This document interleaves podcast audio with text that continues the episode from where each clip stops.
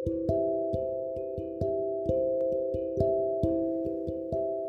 is a beautiful day to be doing beautiful things, to be true to beautiful you. Hello, and thank you for listening to Motivational Moments with Loretta.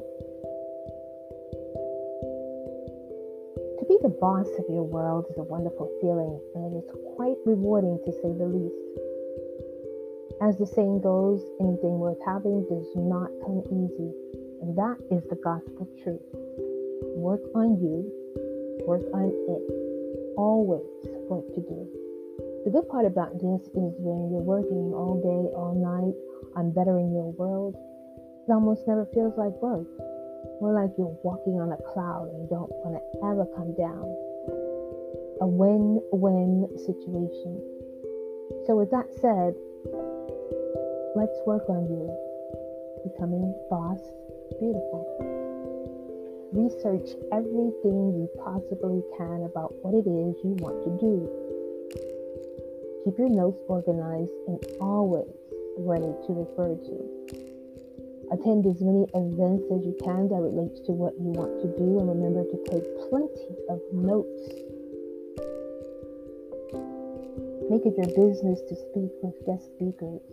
Let him, her know your interest in the field and ask for tips on how to get started, how to grow. Show up early and stay late, preparing for any surprises that may come up. Believe in yourself and what it is that you want to do, and be sure to let the world know what you're planning to do. Send handwritten notes. Make it inviting. Make it exciting. Do not be afraid to make mistakes. For mistakes are the backbone of becoming great. Without mistakes, how will we ever grow? Overcoming fear is something that so many of us go to our graves not being able to do. But fear has caused me much shame and pain. But I digress. I am here today with news that will help you overcome your fears and get you to your boss beautiful. Have a beautiful day.